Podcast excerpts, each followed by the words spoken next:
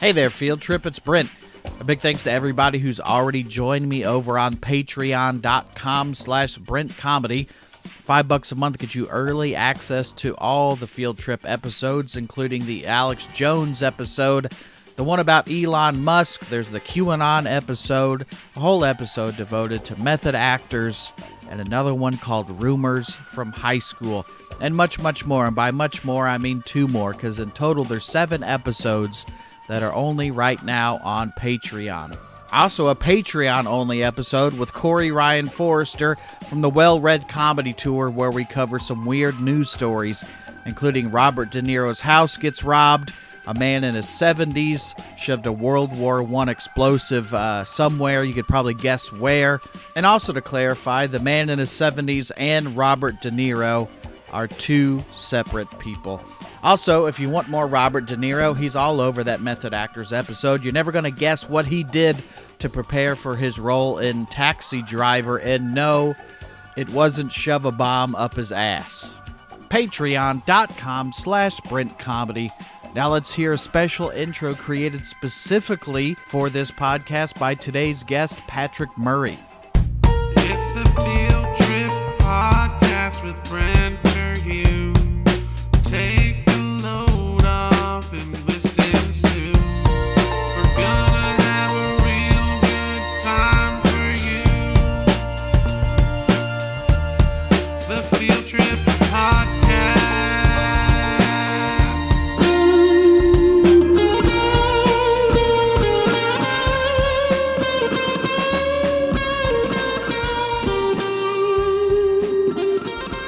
Welcome back to the Field Trip Podcast. My name is Brent Terhune. Uh, on this episode, uh, it's going to be phrased something like the craziest things that happened at concerts. And speaking of concerts and my guest, you heard the new intro music for the Field Trip Podcast. That's our guest. He made that for me unsolicited. He said, Hey, I'm doing your show. I sent you an intro. Uh, so my guest today is Patrick Murray. Pat, how you doing, man? Oh, I'm fantastic. How are you doing? Good man. Thanks for that intro. Because usually I know most people won't know this, but the intro here on the field trip is just an instrumental song, but it's it's the Friday the Thirteenth Part Three theme, which is Friday, but it's a disco version. So if you've ever wondered, that's what that's from. I did Uh, not know that. Yeah, nobody nobody's asked for it, nobody wants it, but that's what I chose. Uh, but maybe for not much longer because you sent that intro. Yeah, and I mean you don't have to use it for every episode, but feel free, you know. I Yeah, uh. It could be the outro, could be the intro. We'll see. I uh I've been doing that for just about every podcast I'm on. I'll just here you go. I made you guys an intro. It's just my gift to you. well, thank you, man. Yeah. Um, that this this as I mentioned, this topic we're talking about the craziest things that happen at concerts, and I know you're a big concert guy. So before we get into this, uh, also I do want to plug. Uh, you have a, an album out called Fistful Drink Tickets. That's on Yep. streaming platforms. Anything All else you want to plug? Uh you know, not particularly. I got Yeah. some stuff I'm working on now, but I uh don't have any like release dates because uh if you set release dates then you actually have to work hard. I know, man. It's that's the bitches. oh i got i gotta i told people i gotta do this so now i gotta do it um but uh, you're i know when you and i talk we always kind of it comes around to music. So I- can tell you what artist i'm into uh because i do like when people talk about music i like to know their preferences. So if if you're not familiar with my music preferences i like uh metallica is my favorite. I like iron maiden black sabbath uh coheed and cambria. That's one that people don't know a lot about or that if if you know a lot about it you know but a lot of people haven't heard of them. Uh chevelle i like neil young uh daft punk all that that's kind of my you know end of the year spotify playlist or apple music playlist so wh- wh- what would you say you're into patrick Uh I love all of those bands, especially Mhm. Metallica. I know both you and I have shouted at each other, ain't been shit since Cliff died. Uh yeah well that that's the uh, th- like metallica fans well you know they're the basis of metallica died was it after the third album and between the third and the fourth album i yeah, think he he had written a lot of Justice, but he died, and so then they were like, "Well, we'll get Jason Newsted and then just like for no reason, really. Not even. Yeah. So they they bring in Jason Newsted, the new bassist, but like anytime you go into a comment section, there's always some Metallica fan that is that'll be like, "Man, Metallica ain't been shit since Cliff died," which is so uh-huh. you can pinpoint when they stopped liking the band was after the first three albums. But I just I just love saying that because you uh, you can't go on to any message board or anything without somebody saying that. My uh, favorite thing to say to Metallica fans is that my favorite uh, Megadeth album is Kill 'Em All. yeah that and that's uh when you are you messing with somebody's fandom it's really easy to get under people's skin Well, and it's a it's a deep cut trivia because uh, Dave Mustaine was the original guitar player for Metallica and wrote a lot of the songs on Kill 'Em All before they were just like, "You're too drunk to be in Metallica," Yeah. which is astounding. yeah some somebody has said it before but you're too drunk to be in the band that's nicknamed alcoholica So- so what besides metallica what other kind of music do you like uh, right now, I've been listening to a lot of uh, King Gizzard and the Lizard Wizard. I have two of their Uh, albums but they tend to they all over genre wise right Yeah, uh, it's like every album of theirs is a different genre, and they tackle it real well. Uh, they made a thrash metal album uh, called "Infest the Rat's Nest." That's one you'd probably love.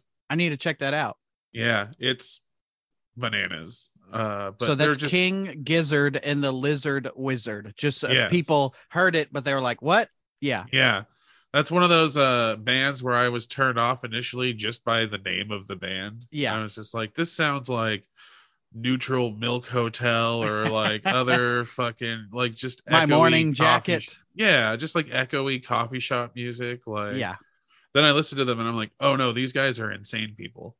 that I like the music that I've heard, and and I did buy some of their out two albums. I think because they were on a discount. Uh, Hell which yeah. that's I'm a big if if it's on a discount and I kind of like you, I'm buying it. Uh, but uh, they do have the song Rattlesnake. That's one of my favorites. Yep. It is Uh, a fantastic song. You like them? Who else do you like? Uh, Frank Zappa is always up there. Mhm. He's he uh my actually my Spotify year in review was uh King Gizzard was number one, then Opeth was number two, hmm uh, which is like a progressive death metal band uh from Sweden, and then Frank Zappa was number three, and uh I think it was like Phish and Grateful Dead were four and five, you know, Okay. whatever, jam bands. Yeah. Well, you you- you're you're no stranger to wearing a, a tie dye shirt. I don't what you- think I don't think I own any shirts that are not tie dyed, except like the one that goes with my suit that I wear to weddings and funerals. And I'm I'm pretty sure that's going to change. I w- I really want you to just have a tie dye suit, but you'll then you'll be at a funeral, but like you're respectful, but still Patrick Murray. yeah, I I I could get a reverse tie dye suit for funerals, which is where they uh bleach like black and you know. what I oh yeah. I like that.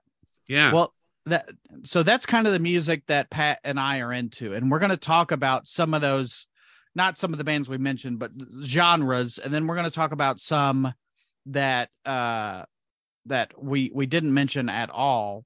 And and I'm aware that when I say the craziest things that happened at concerts, maybe if you're a big music fan, you're going to be expecting Dimebag Darrell getting shot at a concert. You're going to expect the Great White Fire uh thing that happened. I'm not talking about that stuff because that's it's it, we, people have already talked about it, but I'm also not trying to delve into true crime or be like, wasn't this crazy when this guy died? Like that's not what I'm into. Uh, so And I Mitchell, do have some Mitchell Potts stuff. is pretty sad about Dimebag Darrell's death.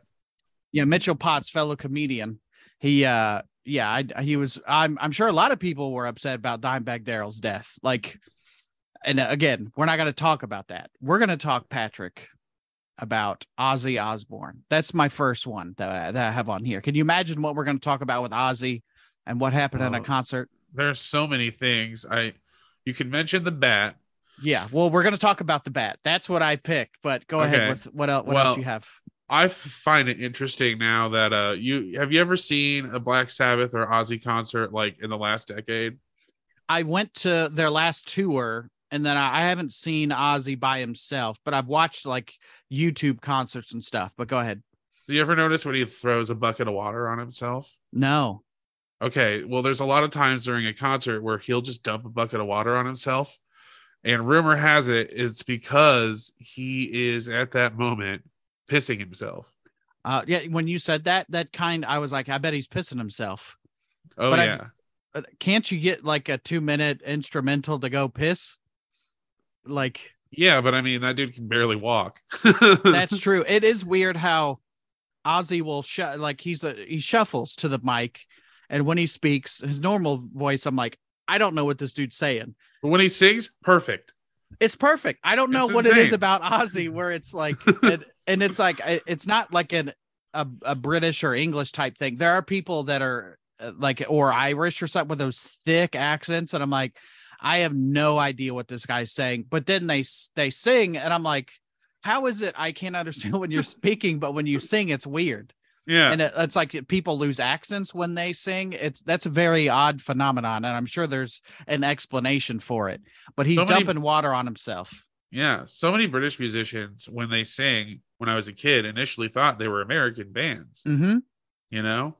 Uh, And, like yeah. you, you come to find oh no, they're they're British and it's just like, well, how come they don't they don't sing with a cockney accent, you know? Yeah, it's, I don't, and that's like I don't know why, and I I I think I read one time why that is, but uh, I didn't do any research for that, Pat. Sorry to let you down. That's We're all gonna talk about Ozzy, and th- this uh section of the show is from uh Rolling Stone magazine. What happened January twentieth, nineteen eighty two.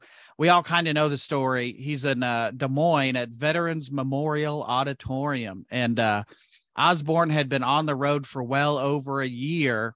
Uh, and during that time, he developed a ritual where he pummeled the audience with raw meat, uh, and they chuck back whatever insane things they could sneak into the venue. Can you imagine you you got you got front row tickets, you bought them, or you waited in line, or, and got there early, and then some dude's throwing raw meat at you? Sounds awesome. like uh, yeah that's especially if like like he does it the first two songs and now i got the next maybe uh, 90 minutes to three hours just standing in chicken juice Yeah, but also you catch a dry age fucking ribeye. That's like an eighty dollar steak. yeah sometimes you can't afford not to get the good seats Yeah. because you might get a, uh, some wagyu beef or whatever it's called Like, yeah. uh now win. Ozzy said, he said, I always liked old movies that used to have these custard pie fights. Um, now what I always go to is like the Three Stooges. It's like, you know, if there's a pie in a Three Stooge short, that somebody's going to get hit with it. And some uppity lady is going to be like, well, I never, you know? yeah. um he, he told the documentary the nine lives of ozzy osbourne it gave me this idea to throw instead of a pie bits of meat and animal parts into the audience it's just it's when he says animal parts it makes it worse for some reason yeah, you could have just said meat. just meat. You could have yeah kept it at meat. animal part tur- uh, animal parts turns it into the texas chainsaw massacre like He's that's throwing what like that hooves and whiskers. yeah I just yeah some guy got impaled by antlers Uh, he said, I thought it was hilarious. Uh, sheep testicles, live snakes, dead rats, all kinds of things. Z- like- Someone once threw a, a live frog on stage. It was the biggest frog I'd ever seen, and it landed on its back. Now, I'm I'm a meat eater, so I can't really say anything of like, oh, you throw meat at the show.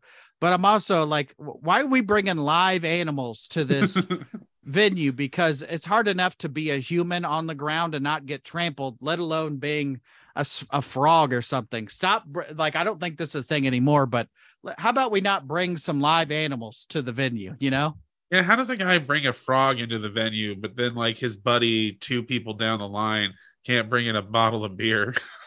Yeah. Well, because they don't sell frogs at the stadium. That's, That's why. a good point. If they were selling frogs, then they'd be like, no outside frogs, sir. Yeah, You got to leave it here in this trash can. buy your own frog. uh, that night in Des Moines, someone threw a live bat. Ozzy said, I thought it was a rubber bat. I picked it up, put it in my mouth, crunched down, bit into it, being the clown that I am. Yeah, you know how clowns. Just clowning around. Uh, and then how somebody threw a bat. So that that means like he pulled the bat out of his pocket and then it didn't fly away. And then he, he threw it and it didn't fly away. And then it got picked up. Like out of all the animals you're gonna have, I could see you having a frog, but who just has a bat? First of all, I have so many questions. Where did you get the bat? How much time did it take you to capture it? Mhm. How long did it sit in your pocket just not doing anything? Like, how does security not notice a bat trying to get out of a dude's pocket? Yeah, like if your jacket is flapping, it's got to be. and I know, uh, I what what year was this again? Eighty two. So I'm sure back in the day, security was probably non-existent. Maybe Yeah. nowadays probably. you got you got to go through the metal detector and yeah. all that. And I'm kind of like, yeah, we should have those because people are crazy. yeah. But it's like you you, you could still get a bat into a show now. well, honestly, the metal detector probably would let you bring a bat in because what's more metal than bringing a bat into That's a true. concert? It would go off, but in a good way. Like, Yeah. god damn, he's got a Yeah. bat. Like, this dude is ready for metal. um as as blood filled uh his mouth and people in the crowd looked on with horror he realized he made a terrible mistake. Yeah. He said bats are the biggest carriers of rabies in the world. And i have uh, and i had to go to the hospital afterwards. Uh they started giving me rabies shots. I had one uh in each cheek. And uh i had to have one uh and i had to have that every night. It got to the point where people expected me to do crazy and crazier things. I'll tell you what, guys, it ain't fun when you got to get them rabies shots. Oh, rabies shots are brutal. I've heard the needles are massive in the cheek. I heard you have to get them in your stomach. That's what I heard in the stomach too. So maybe, maybe it was different back then or what, whatever. But like, it's it's always like yeah, you know, it's a mom thing to be like, don't get bit by that because then we got to catch it and see if it's got rabies because then you'll have to get the rabies shots. You're like, uh, it's it just I, obviously he didn't get rabies, but he bit the head off this bat. Yeah, like you could have at least checked if it flapped or something. Yeah, I that bat probably gave up a while ago. Yeah, well, it gave up, and who knows what Ozzy was on. Oh Like- yeah, and he then- doesn't know. No, I, I I'd I'd love to know, and I should have delved deeper to see what and what part of the concert did he bite this bat? Was this song too? And then now he's got to just keep going with bat blood and all. Then he's dumping the bucket of water on him, and you're like, I think he pissed himself. Uh, oh man, I hope it was song two. I hope it was just like song two. It's the wizard. he rips a bat's head off with his mouth. Geezer Butler's losing his mind. well, well, and like he said, he he followed it up uh, by a couple of weeks later, urinating on the Alamo. So things weren't going well, and two and all of them were caused by Ozzy. like it's not like oh I can't believe I accidentally pissed on the Alamo. I mean, what's so bad about that? I piss on buildings all the time. yeah, but it's the Alamo. You just can't do that. E- Why? even because even with the lives lost there, people don't like you pissing on their Historical their tourists. Yeah, like yeah. nobody wants you pissing on this the you know the statue of liberty Hey man, It's- I'm just trying to stick it to the Mexicans. by peeing on the statue of liberty um w- we jump from ozzy to the, this is going to be the rare exception on this episode patrick of a concert crazy thing that happened at a concert and and i also had to distinguish between crazy concerts as in um woodstock 99 that's a whole thing That's a Oh. whole nother podcast. yeah i'm i'm more talking about things that happened at concerts incidents involving singers and stuff like that because i said there's a lot of episodes in this one episode so that's how i had to to cut it up but this is actually a whole concert that never happened but it did kind of so you're familiar with rod serling do you know that guy No. he's he's the guy that uh i think created or at least hosted all the twilight zone episodes Okay. now you probably know him. Yeah. Yeah. You're into a world of the blah blah blah, Yeah. the Twilight Zone. So this is a thing called Fantasy Park. Fantasy Park was a 48 hour long rock concert aired by ner- nearly 200 stations in 1974 and 1975. The program featured performances by dozens of rock stars of the day and even reunited the Beatles. It was also completely imaginary. the concert used uh, record albums, many recorded live in concert, plus crowd noise, interviews, schedule updates by the host, uh, Fred Kennedy, and other sound effects. Stations that aired the special were reportedly inundated by callers demanding to know how to get the non existent concert or how to get to the concert. So, as KNUS general manager uh, Bart McLendon recruited Rod Serling to record the host segments, uh, bumpers, custom promos, television spots. So they're promoting this thing, and I'll I'll put some of the audio in here. But he's like, there's audio of him doing it's the Twilight Zone treatment, and It- he's it like, was like the War of the Worlds radio show where everybody thought aliens were actually invading. Yeah, when when I read about this because I'd never heard about this thing, but it was really like they're promoting a thing that's not really happening, and and it's also like a concert that's got Led Zeppelin, it's got the Beatles, it's got Jimi Hendrix, and, then- he's dead now. yeah, like where it's like how how is this even possible? You know, uh Serling uh, wrote the disclaimers which aired each hour. He said, "Hello, this is Rod Serling and welcome to uh, back to Fantasy Park. The crowds here today are unreal. This is Fantasy Park, the greatest live concert never held." Uh but it's just it's just a, an odd phenomenon to like promo this thing that's not it's exactly what you said Patrick. It's the War of the Worlds but not really. And Oh. also, like they, I tried to find audio from it. I couldn't. I tried to find playlists from it.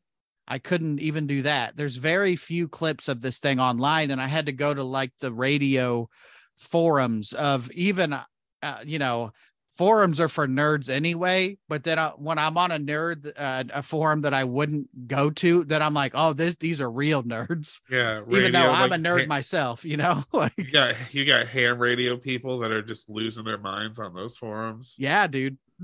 Um, but uh, yeah, Fantasy Park, uh, the concert that never happened, and I guess from what I can tell, it was like they would they would air the concert and then they would it was kind of syndicated. They would put it in different markets. Um, but what what a concept because they're playing like an album cut of a song, but then they fade in audience noise and stuff. That's awesome. Hello, this is Rod Serling. Tonight, WSAI FM will bring you a rock concert that could never happen, but is happening. Imagine, if you will, a huge park just south of Cincinnati, filled with more people than you've ever seen before 750,000, a million, it's impossible to tell. And then imagine their reaction when the Stones are announced, followed by Elton John, Stevie Wonder, and many, many more, possibly even the Beatles. If you can imagine this, then you too will be a part of the greatest rock festival ever. Fantasy Park. Where is it? When is it? It begins at 6 o'clock tonight, exclusively on WSAI FM, and lasts all weekend. But where? Where is it, you say? Well, Fantasy Park is a state of mind, and you're invited.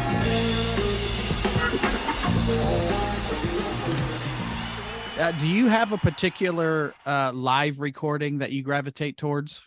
Uh, like from any band you're talking about? Yeah, like a live version of whatever they do. Oh man. Uh, yeah. Phish has uh, it's December thirtieth, nineteen ninety seven, I believe, and uh, they play in Hershey, Pennsylvania. Okay. and that's probably one of my favorite recorded sets from any band uh it's like one of the first ones that really got me like into phish Mm-hmm. um yeah i love it uh the also the grateful dead has uh live at cornell which is like their magnum opus of live recordings Mm-hmm. uh if you're ever trying to get in the grateful dead for some reason and you want to ruin your life uh that's where to start for sure is live at cornell Well, and- and especially when I've talked to phish people, because there's so many friends that we have mutual friends, but then also just comedians in general love phish. And I, I, I've heard some of their stuff, but anytime I'm like, what should I listen to? Most people that I've talked to, they say, don't listen to the albums, listen it's to the the live live recordings. yeah. the albums are it's almost like they make the albums so they have uh something to sell Mhm. uh at their at their like basically to fund their tours you know what i mean yeah. uh i'm about to find this live phish Because make sure i have the date right yeah, you you said it was December 30th. And that's that's a weird when you're like jump into a fandom because I can tell you I love one of my favorite Metallica songs is a song called Creeping Death. And then more so, I can tell you listen to the version of Creeping Death on the live on the live album. It's called Live Shit Binge and Purge. It's that's where like if you like a band, then you can tell somebody exactly what the version was of that song. Mhm. Now, were you accurate on that date? no it was december 1st 95 December 1st, 95. So, yeah and that's uh, that's also like Grateful Dead and maybe Phish, where there's like, there's a hundred bootleg recordings of that Oh, yeah. concert, probably. the the grateful dead they uh like were very popular for just like uh, letting people bring in tape recording equipment so like Mm-hmm. you would have sections of grateful dead shows where it was just kind of designated for like tape recorders to just set up all their mics and equipment. Uh and like it is it's a cool concept because it's basically like free publicity. Mhm. so all these people are are trading their tapes and their bootlegs and it's like a, a way to get free distribution of your of your music uh out into the community It's it's very much like when I know Radiohead did it, but I'm sure other people did it, where they're like, "Hey, this album's pay what you want. This album's free." Kind of, it's more important that people hear our stuff than pay for it. But then that's later down the road. That's how you get people to pay for your show. Is Yeah. hey man, I, somebody gave me this tape. yeah uh king gizzard does that as well they have a, a bootlegger program you go through their website you can download the master uh audio files of some of their albums and you can make your own vinyl pressings uh and tapes of those albums and all they ask for is that you like send them a copy of whatever you make Oh, dude, that's awesome. Where it's yeah that's you know, and we we both love Metallica, but that's that has been the opposite of Metallica. oh Like, yeah then don't they- touch our shit don't touch the shit. And I, you know, I, yeah, it's it's shitty that they shut down Napster, but also who wouldn't want to get paid for their art? Like, yeah I- and I and now we're now we're all streaming, so now everybody like makes less money anyway, you know. But Oh yeah, I, it's it's nice when I get on DistroKid and I see, oh nice, I made five dollars from my yeah, from my album over the course of the last year. yeah, and that's like you could have significant plays, and it, it is one- like if you if you're interested in that type of thing, Google like how much artists make from plays from iTunes and Spotify and all that stuff because it's not it's not a lot. That's why fraction now of a cent. yeah now more the focus is the tour because then people actually pay to go see that or they'll buy a Mhm. shirt or whatever Yeah, um but i do i love that where you can take the the king gizzard albums and and rework them i like that yeah. Uh let's let's jump to um uh somebody else david bowie. Um this happened uh june 18th 2004 and there's actual pictures i found uh of this incident. And there's audio but it's not great audio so i probably won't cut it in here.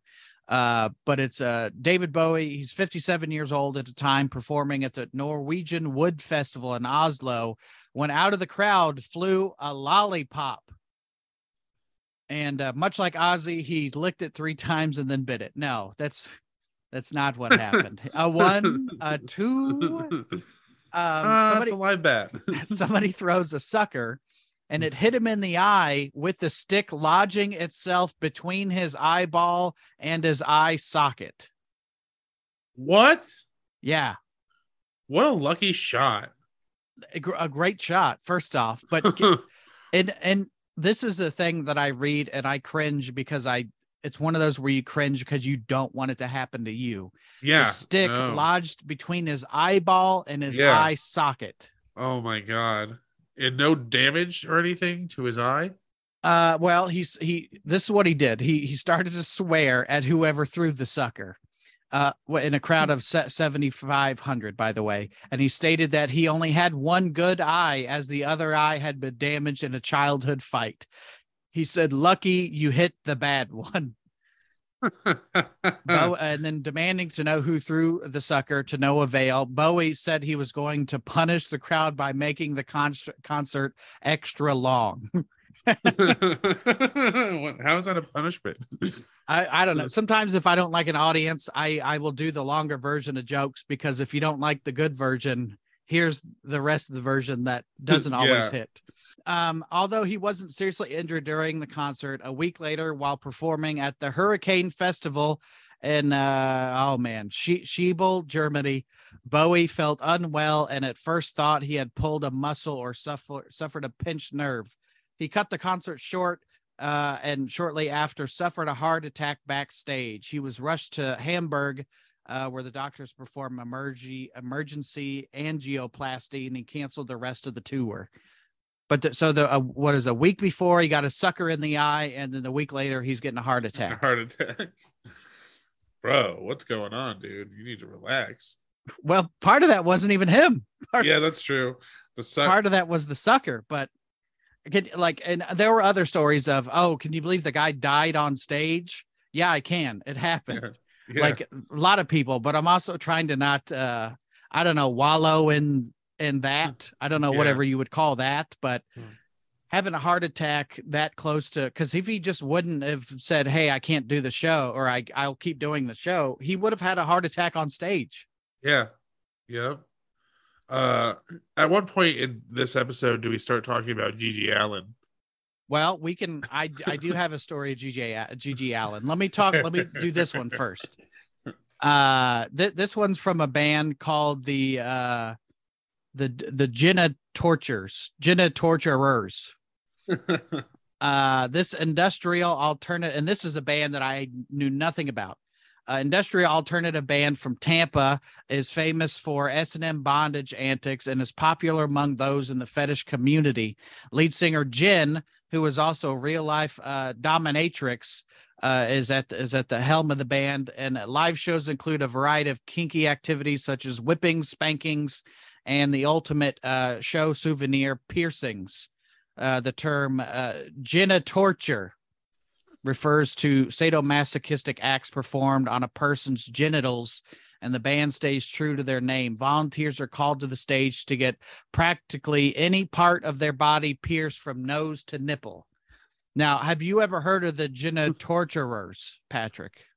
No, but they sound like my kind of band.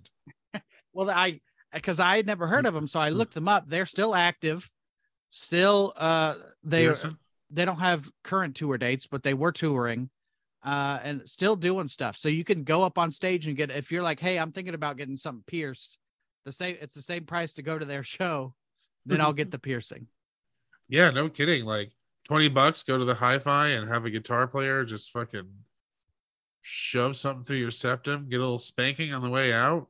Yeah, man. That sounds like a good deal. I'm tipping 10 bucks for that. Dude, better than Claire's.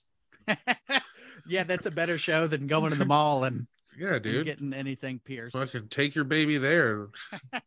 to the to the the punk rock metal show. Yeah, you're about to look good for grandma's funeral. Why is it got to be grandma's funeral? I can't think of another reason why to pierce a baby's ears. well, and you know, you get the little baby, much like you, in a tie dye suit. Perfect. now, uh, yes. as you can imagine, people ha- there's been some a little backlash with this type of stuff. You know, shock rock is what they would call it. Uh, their uh, their label insists they aren't uh, shock rock. This is real, not an act. This is their lifestyle, not calculated or uh, uh, not a calculated act to garner attention. I do think it is. How could it not be? Because we're talking about them. But also, I don't care that you're getting pierced my, gone are the days when people see something at a concert for the most part and clutch pearls. You know what I'm saying? Yeah. And especially like, I would just hate to be known for this type of stuff. Of like, have have you ever seen Alice Cooper? Yeah, of course. So I've seen him twice, and I imagine he does it every show. But it, he's got the theatrics, and he does the thing with the guillotine. Yeah, cuts his own head off. Yeah, he cuts his own head off. That's you know half magic, half shock rock type stuff. But I can't Yeah. imagine having to do some of this stuff. Like, oh, I got to pierce my lip every show. like Yeah. they didn't do the thing that I wanted them to do. You know? Could you imagine being a comedian and offering piercings? You know, Yeah, punchline. at a punchline or I, I thought it would be fun to like do a comedy show where while you're on stage performing you're also getting a haircut or something like a gimmick type or even better it would be you know getting your nips pierced. There's a show yeah, uh, here in indiana where you you eat hot pepper sauce or whatever it is and do shows.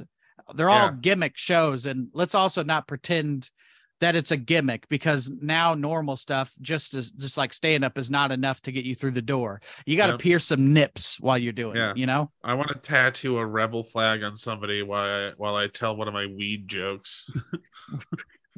Uh, on but uh, do you do you tell them they're about to get a rebel flag patrick oh no, you know, it's just, just- like you pick the guy who looks like he'd be cool with it. You know, and he's like oh that's not as good as this one and he pulls up his sleeve to show Look- the other rebel flag tattoo looked better on Dimebag's guitar. i told you we're not talking about dimebag patrick Sorry, Stop. Mitchell Potts asked me to talk about Dimebag on this podcast. He's a big Pantera fan. well maybe mitchell should have the balls to be on his own episode on Yeah, here. seriously. But shout out to Pantera Potts. Uh, Uh, now let's. Uh, you mentioned GG Allen, so let's jump to him. What do you know about GG Allen, Patrick? oh, dude. Uh, best punk rock show you'll ever go to. But is it as will it be, or will it be the best crazy performance? I mean, the dude just like throws his feces at you and like he like vomits on people. It's actually not a great time. Don't go to a G. Well, he's dead now, I think. Uh, but yeah, the dude would just like fucking piss and shit on his audience. like literally, not figuratively, you know. Literally- So this this is Peoria Illinois, 1985. There's a video of it. I watched. You can watch it on YouTube. It's the worst quality video, and it's all blurred because there's nudity. You can't have that on YouTube anymore. Uh, the this took yeah, uh, 1985. The inciting incident was planned out ahead of time, as fellow uh, performer Bloody Mess, that's the guy's name, recalled. I was with him, GG Allen, when he bought the Ex-Lax. So he's gonna shit on stage. Unfortunately, he says he ate it hours before the show, so we constantly had to hold it in, or he would have shit before he got on stage. This is what I'm talking about, where you become known for something. You're like, Alice didn't cut off his own head. Can you believe GG didn't shit himself at the show? What a ripoff. yeah, uh that's why I just I try not to do anything crazy on stage, you know? Like- you're because you then you got like Ozzy said, you got to live up to your own hype. Yeah, exactly. Like I don't want to be known as the comedian that assassinates a world leader on stage or something every then all of a sudden every time I gotta fucking start wars. You There's o- yeah, there's only so many uh, world leaders you could assassinate. There's only so Yeah. many Chris Rocks you could slap before. Yeah, exactly. Uh, the the resulting pandemonium of uh, GG Allen shitting uh, was uh, much to uh, nobody's liking. In later performance, he would uh, fling feces into the crowd or shove it into his own mouth. How at certain point this is not even a rock show. This is not. It's It's- it's just like a it's a freak show. Disturbing. Yeah. And- but it also, what do you? Th- he probably would have sold more tickets if he just promoted himself as the guy who eats his own shit. Come watch GG Allen, the shit eater. Yeah, of course, for ninety minutes, he's not just all eating shit. He's got to do some puppets and and all that stuff. But he's gonna eat shit, and that's where all what we're all here for, you know. Dude, I've been paid to eat shit for 20 to 30 minutes before, you know? Yeah, but not literally, not your and not your own shit. no, true. uh yeah so he he died in uh 93 unfortunately but just Well, that that- that's where the the fine line of here's a concert versus here's a ego maniac type guy you know There's no nutrients when you're just only eating poop, you know? He's just backstage with like a Pedialyte. Like, Yeah. Second harvest, dude. Fucking disgusting. Second harvest. Um, well, let's we can do some other gross ones, and then we'll jump back to the to the normal ones. Pat. uh I got I got one. Uh, Uh, yeah, you know, please. You know the James gang? No, I don't. Enlighten. me. Okay. You know Joe Walsh? You know who Joe Walsh is? Yeah. So his band before the Eagles was called the James Gang, and I'm sure you've probably heard some of their songs before. But there was this concert, and you can find the videos online of uh, him. He's playing in like fishing waders, Mhm. and the reason he's playing in fishing waders was because he ate so many mushrooms uh, that he started losing control of his bowels, and he got real sick and was just shitting himself. And this so is he- Joe Walsh doing that. Yeah, so he played the show in fishing waders so he could shit himself while playing. Oh my gosh. I'm I'm googling Joe Walsh fishing waiters. Uh there's pictures of him and and the waiters. But so so he got so high he just shit himself a bunch, right? Yeah. Just- I can, and one point I can shit. I can appreciate that his attitude of the show must go on. oh yeah, for sure. You know, you you got to give the people what they want, and that is funk number 45 or whatever the name of that James Gang song is- I yeah, I I that's one like you could kind of get away with that if you're a comic if the audience wasn't close to you. Like With just shitting your pants? yeah, Yeah. like especially if you're what I mean is wearing waders. But it's Uh, also like you you like have to time it right because if you're singing or on the mic or whatever, you can't just be like carry on wayward son uh, like you can't i know Yeah. that's not a that's not that's kansas or whatever but yeah and also the the sound of the pooping happening you have to time it off with the drums and the bass kind of like uh enemy at the gates where they're timing their sniper shots with when the planes fly by there's a lot that has to go into shitting yourself with waiters uh i definitely ripped a loud fart on stage once and you know how i i have a lot of silent uh pauses yeah and that was the moment that I ripped a loud fart, and uh, it, it was at downstairs in Helium, and it was a sold out show. So you know they have people sitting right at the stage. you and- farted on stage and people heard yeah, and I'm sure some people smelled.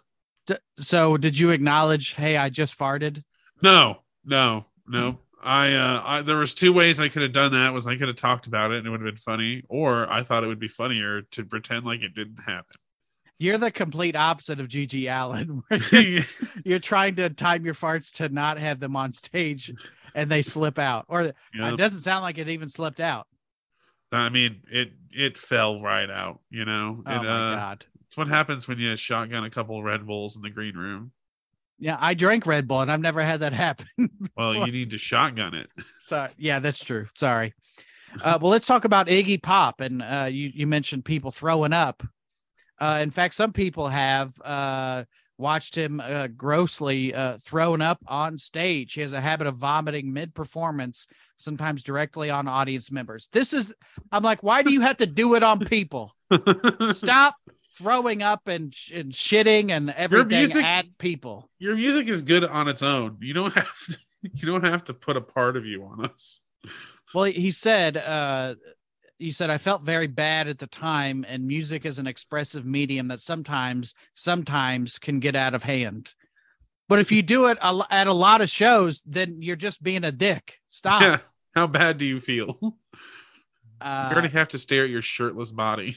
and then, yeah, yeah. And, then- and then Jerry Miller, a fan uh, that they're quoted in here, yelled out at a show, "Let's see you puke." So now people are expecting that that stuff to happen all the time. Stop being weird. like and like what a way to destroy your body too like typical musicians destroy their body with drugs for their art and then these specific ones are like you know how i'm going to destroy my body for my art my fans bulimia you know like yeah just stop being weird yeah like are you a musician or a teenage girl in the 90s Uh, B- Blind Melon. You familiar with Blind Melon at all, Pat? Oh yeah. Uh, I mean Shannon Hoon's from my hometown. You're from uh, where Lafayette. Yep. Blind Melon Shannon Hoon was performing nude during a Halloween show. You know, when you're just naked on stage, Oh. and in Vancouver. And uh, even though he was the only naked person, that's that's the weird part. Is like if you're the only naked person, Hmm. it's just like you don't want to be the only naked one. Be like, hey, do you guys want to get naked? And if nobody says yes, then just don't get naked. like, Yeah. Tell that to the bass player for the Red Hot Chili Peppers. well, they're all naked. They wear socks. They're not even Yeah, naked. but but there's a bunch of concerts where it's just Flea naked. Flea. Okay, yeah, Yeah. but then then he's got a rep. Yeah. It's- again, he he's if Flea, if you don't sleep see Flea Dong, then did you even get a full show? Yeah, with with Blind Melon, it's more like Shannon Hoon's strung out on heroin, so who knows what's gonna happen. Well, here's what he did. Uh, being the only naked person, he decided the front row needed a shower. As uh, jour- journalist Steve Newton recalled, uh, aimed his weenie. This is the guy what the guy wrote. He said started peeing all over the stage and aimed his weenie. I love that he said weenie. What- people don't. When I read this, I thought people don't say weenie enough. It's just a funny. no, funny word, but it's it's like nothing masculine about weenie. no. And so honestly, then I it- whipped out my weenie, you know. It, like- it sounds emasculating to call it a weenie too. Yeah. Like, yeah, then some guy he just sh- showed it me his weenie, and I was I said, "Oh, yeah." Uh, he he whipped out his weenie at poor folks in the front row. Considering the duration of Hoon's urination, it looked like a good pee, but a chorus of boos went up anyway. He was arrested after it for indecency.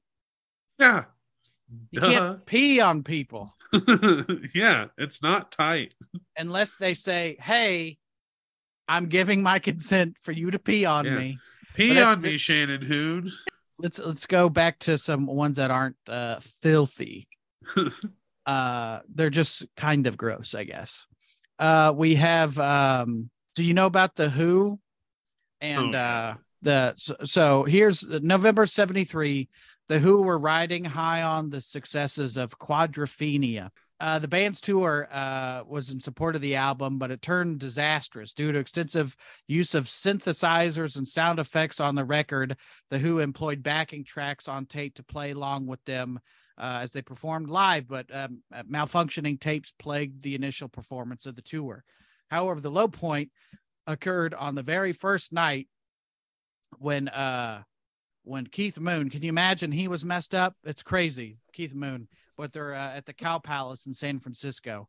Uh, Keith Moon causing him, uh, he had a lot of nerves, is what they're going to say, causing him to vomit before the show. But in true Moon the Loon fashion, he took what uh, were rumored to be tranquilizers, elephant tranquilizer? tranquilizers. Oh. Well, yeah. see, I love this because this says maybe elephant. You're saying gorilla, uh, but then and this says also also in actuality, uh, he he took uh, PCP, but another thing that I read said Pete Townshend later said in an interview that Moon had consumed ketamine pills. Yeah, Uh, tr- which, which, yeah. which is an animal tranquilizer. Yeah, to this says to give horses and stuff. So I I I do love when something like this happens. Then we get all kinds of actually it was this, it was this, it was this. I do love that. Uh I guess Pete Townshend saying ketamine with a large uh, amount of brandy. So as the show goes on, uh, Keith's uh, drumming become becomes sloppy and slowed down. Halfway through the classic anthem, "Won't Get Fooled Again," he slumped over his drums and passed out cold. He was temporarily revived, but passed out again. Was carried backstage, completely down for the count for the rest of the evening. Uh, the remaining three band members then played a short jam before going into uh, "See Me, Feel Me" without drums and uh, Roger Daltrey added uh, tambourines for some percussion. Eventually, Pete Townshend asked the crowd, "Can anybody play the drums?" But let's just recap what's happening so far.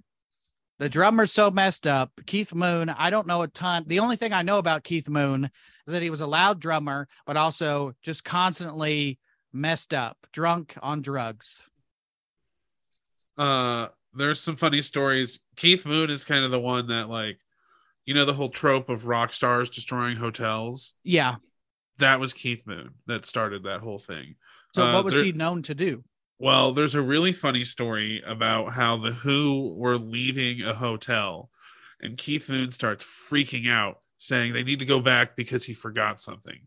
So they go back to the hotel and they're waiting outside in the car, and he runs in, and then they say all of a sudden they see a television fall out of the hotel room. he comes back. He forgot to throw the TV out of the Hold on, guys. oh, he must have forgot his wallet. Nope. And that that was not flat screen. That was the big tube TV. tube TVs. Yeah. That that's like it's funny when if nobody got hurt because then you're just stuck with playing paying the the bill of the TV in the window. Yeah. But- which big deal. That that's yeah, you're Keith Moon. You you got the money, but hold on, guys. And then they just watching the TV fall out of the window. I heard somebody did in the audience did come and play drums with them for a little bit. yeah we're, we're gonna we're gonna get to that but i do i love the fact because i i'll like usually on a hotel uh, on the road i don't know what your experience has been but it's usually like three floors tops. It's not mm-hmm. usually not the high rise. I'm on the 15th floor but Yeah, we're- throwing a tv out the window means a lot less when you're on the first floor. Yeah, we're we're when we get hotels, we're usually staying at what like La Quintas and Well, there's La Quintas, but you know, I'm like, if I can get like a, a Holiday Inn Express, it's not yeah, super expensive, but also it's not dirty. But it's again, it means less if you're throwing it out a Motel Six window. Like you got to be a certain amount of rock star to even have that be cool. yeah. Um, so uh, Pete Townshend says, "Hey, does anybody play drums?" And then he reiterated, "I mean, somebody good." So at the time, this dude named Scott uh, Halpin and his friend were at the left edge of the stage, and uh, his friend Mike Denise began noisily telling security staff, he's pointing, he says, he can play. Now, in truth, Halpin was lacking practice and had not played drums in a year. But his friend made enough uh, commotion that the promoter, uh, Bill Graham, he pulled him out. And he well he first he walks over and he says can you do it? And i said yes this is uh scott saying this. Uh townshend and daltrey look around at me and they're as surprised as i am because graham put me up there. Halpin uh, was given a small shot of brandy for his nerves. Let's give this guy what keith moon was also obviously not to the same amount. Give him some ketamine too. Why not? yeah ketamine yeah let's just do this again uh before uh uh-oh thing fell off my desk. Uh that's keith moon knocking some shit off my hotel desk. Uh so they gave him a shot of brandy. Uh he takes place on stage. And again he has not played drums in a year. And he's also 19 years old. Uh, Roger Daltrey introduced Halpin to the audience as Scott and went straight into the riff of uh, Smokestack Lightning. I don't know this song. it's a Uh, Howlin' Wolf song. Okay, so this says it's like a bl- loose blues jam, Mhm. uh, and Halpin's uh, competent drum work fitting in well enough, and shortly became the song "Spoonful." But I don't, I don't, I know you made the the intro music to this podcast, and I know you're a musician and you play.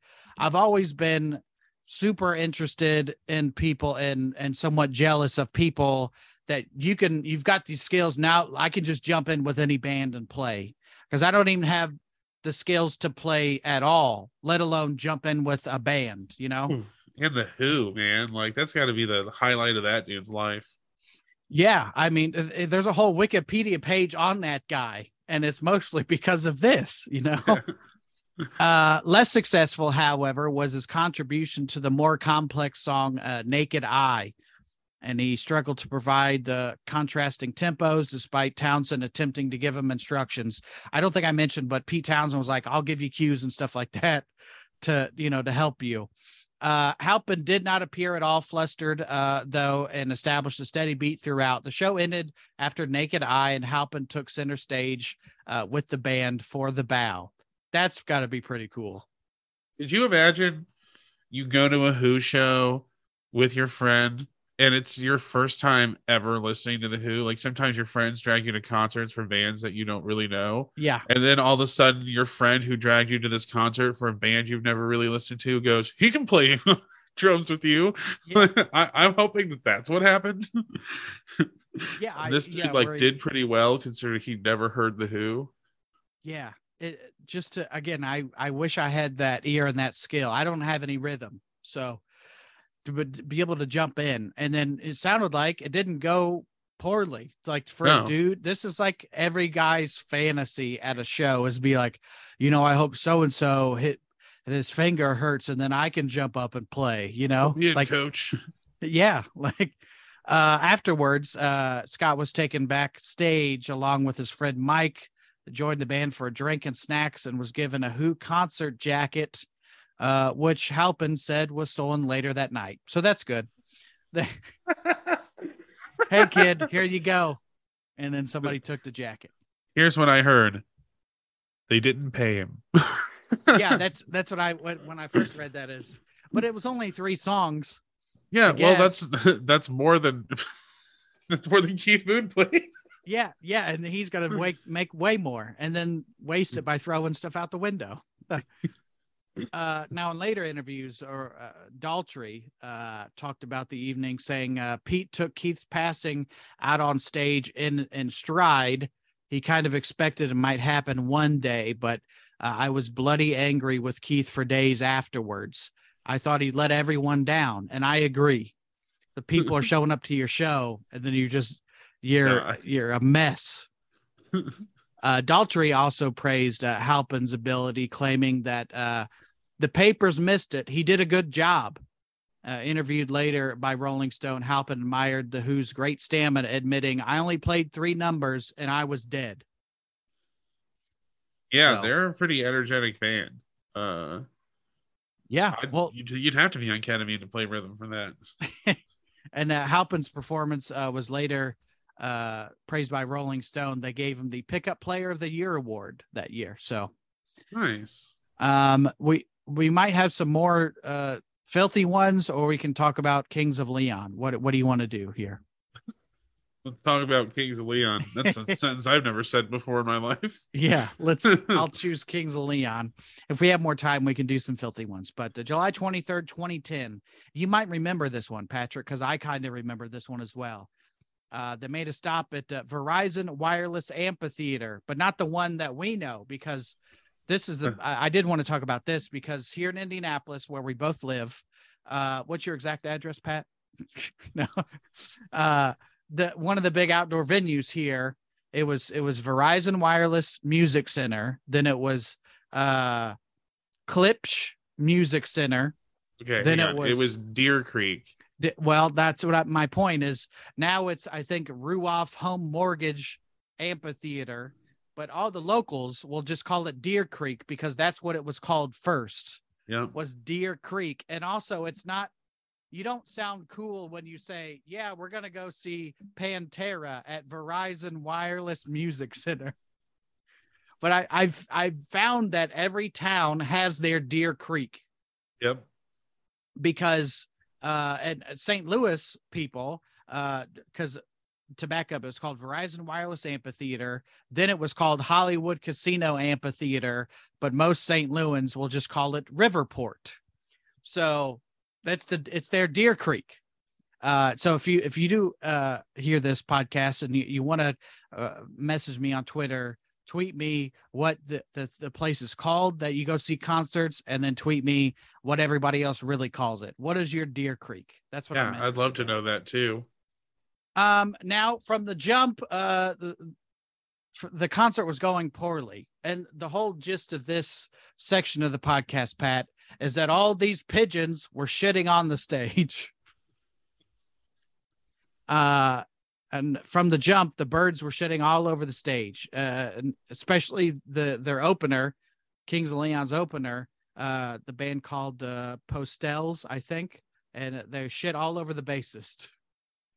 And uh, Justin Burnett, an attendee at the show who was seated in the front row, um, said that he personally watched the bassist uh, of the the Stills, yeah, the the post Stills, Sorry, trying to get my names right. Uh, get get hit with a solid stream of bird shit during their set. It was so high up you couldn't see it, he said, but it was definitely a bird. And not to be gross, but when a pigeon shits, it comes out as a long line and it's very noticeable. Uh, we thought it was water at first, but then the opening act commented on them being shat on. We knew it was a bird. so the first two bands, they're getting pooped on the whole time. Of course, the headliners got to come out. Kings of Leon. Uh, they they made it through three songs: "Closer," "Crawl," "Taper," "Jean," "Girl," before walking off stage in a huff. As uh, the show's entry on setlist.fm uh, succinctly notes, concert ended early due to bird shit. So when birds shit, they also pee at the same time. Uh, okay, It's I all one. It's all one hole. Uh, that they shit and piss at the same time. So I guess at that moment they were uh kings of peed on. All right, Ah, all right, bang bang. and then and then Ozzy Osbourne dumped a big bucket of water on him. Here you go, mate. Uh, so after two openers, like venue staff didn't just try to like get a broom and like shoo the pigeons away or I guess it was so so high up. I don't. Maybe they had to like have the guy in the rafters yeah, messing, but then then would you would it would you make it worse by knocking stuff down? I was gonna say shit, but when we're talking about shit, you can't say shit like knocking dust and and and birds nest down. I don't know, but it sounds like they everybody knew it was a problem, but the staff did nothing. yeah. Uh, and the line of shit coming down on him, it probably looked like a Tie Fighter was shooting at him. You know. yeah, just dropping bombs. Now, Yeah. so that they, they walk off stage, Pat, and the house lights come on uh, after a few minutes of confusion. Staff member, have, have have you ever been to a concert where the band just walks off? No, I haven't. I haven't either, because that's got to be a weird phenomenon of oh, we play, we're we're into it, we're playing a couple songs, and then they're gone. I've never seen that before. Me neither. Um, so a staff member took the stage and announced that the show was over. It says, quote, due to concerns over the band's safety, we are canceling the show. Please file out in an orderly fashion. Uh, now, at first, the people in attendance thought it was a joke, and then they began to uh, to boo and chant bullshit. Uh, apparently, unaware that actually it was pigeon shit. Apparently, the scene in the parking lot descended into uh, a cacophony of honking and broken bottles, and those uh, same disgusted fans queued up to leave. So instantly, the fans are going to turn on the band that they came to see. I get it. They didn't even play a full set. Yeah. I wonder, but like just the event staff telling them due to safety concerns for the band, and that's it. How many people were just like, oh no, there's a terrorist attack going? We got to get out of here. But it turns out it was shit or something. Someone's trying to usurp the kings. yeah. The- somebody says long long lives the kings of leon and somebody else is like nope let's Nope. take him out now the drummer for the band nathan followill uh, soon took to twitter to address the matter he said sorry st louis we had to bail pigeons shitting in jared's mouth uh, too unsanitary to continue uh, don't take it out on jared it's the fucking venue's fault you uh, may enjoy being shit on, but we don't. Sorry for all who traveled many miles. It's he didn't he didn't say you may be enjoyed being shit on, but we don't. He could just left that out and it would have been more sincere. yeah, he was being he was being a little uh, snarky. Yeah, like I could, but if nobody n- n- knows what's going on, you're probably getting inundated with tweets being like, "Hey, what, what's up with St. Louis? What happened?" You know. Yeah, um but apparently the the bird did some of this stuff did fall in the guy's mouth which is gross nobody wants shit any type in their mouth yeah. but then then i'm like i don't know how many people are in kings of leon pat but i feel like if somebody like they could have just been like get me six umbrellas and the show Yeah. will go on you know Yeah.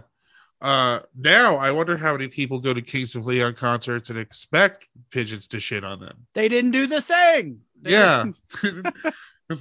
uh now I just- all, all the way here and there are birds pooping on your face. like uh, it'd be funny if somebody showed up dressed as Big Bird or something like just to mess with the band. Threw feces on them. yeah. Well, and then a bat, bat feces, guano, if I remember correctly from Ace Yeah. Ventura 2. Yeah, it is what it's Um, called.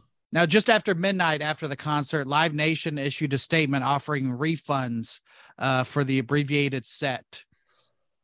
And then uh, the rep for the band said Jared was hit several times during the first two songs. On the third song, when he was hit in the cheek and some of it landed near his mouth, they couldn't deal any longer. It was not. It was not only disgusting. It was toxic hazard health. The really, uh, they really tried to hang in there but we want to apologize to our fans in St. Louis. Um, yeah, just I, how much shit was falling for the whole? How many birds were up there?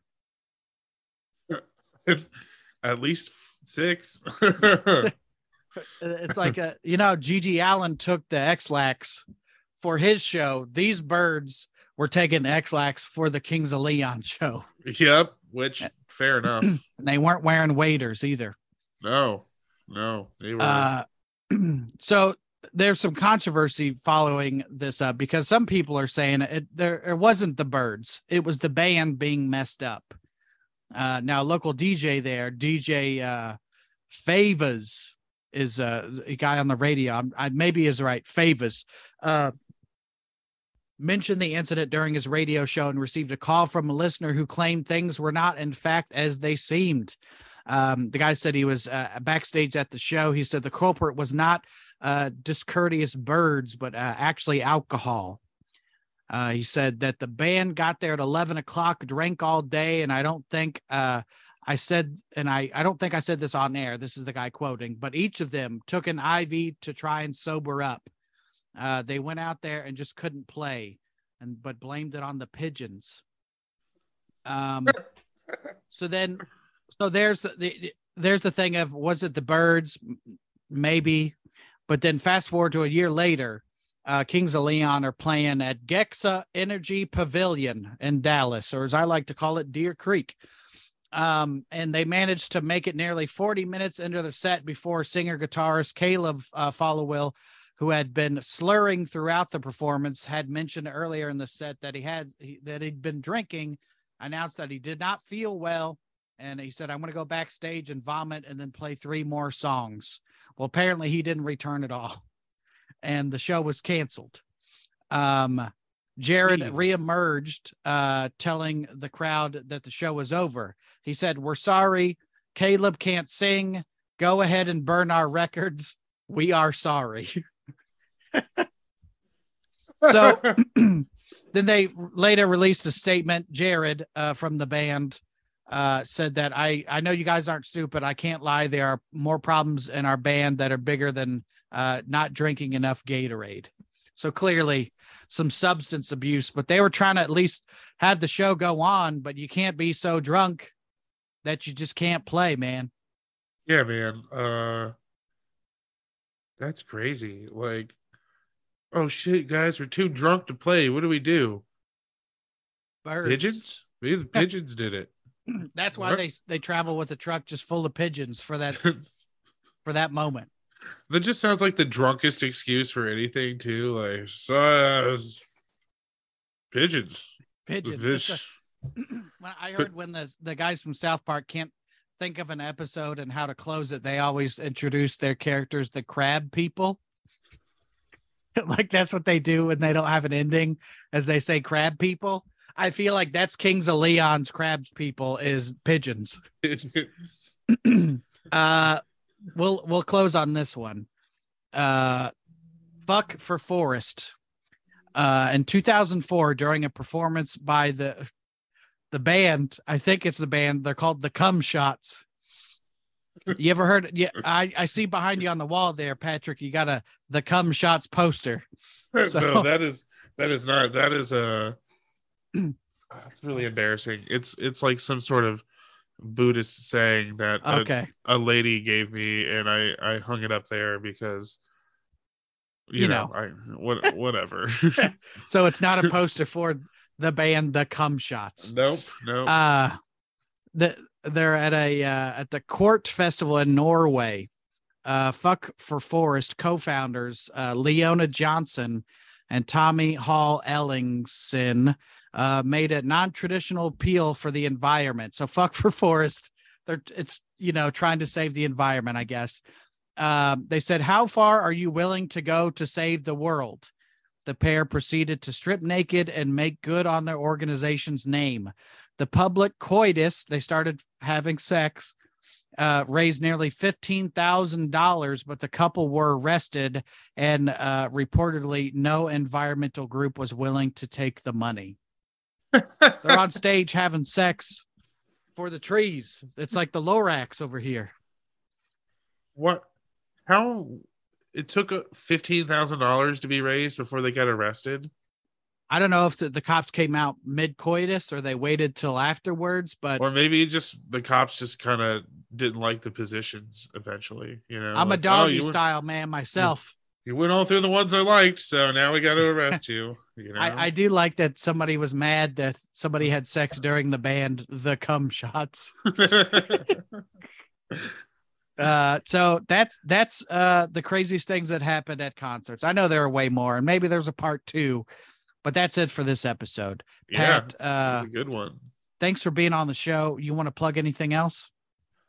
uh you know i i'm making a new music album right now Mm-hmm. uh and i'm writing a book i'm writing a choose your own adventure book that takes place in a grateful dead parking lot uh Oh. and the idea is to get into the show but you know other things could happen like you do too much nitrous and then Mm-hmm. or you join the 12 tribes uh things like that so Yeah. uh it'll be Well- out sometime that both of those the the music and the book will be out sometime this year and also, you have that album again on uh, all the streaming platforms called Yep. Fistful of Drink It's Tickets. full of drink tickets and that's a stand-up album. We uh if you're doing music, but this one is a stand-up album.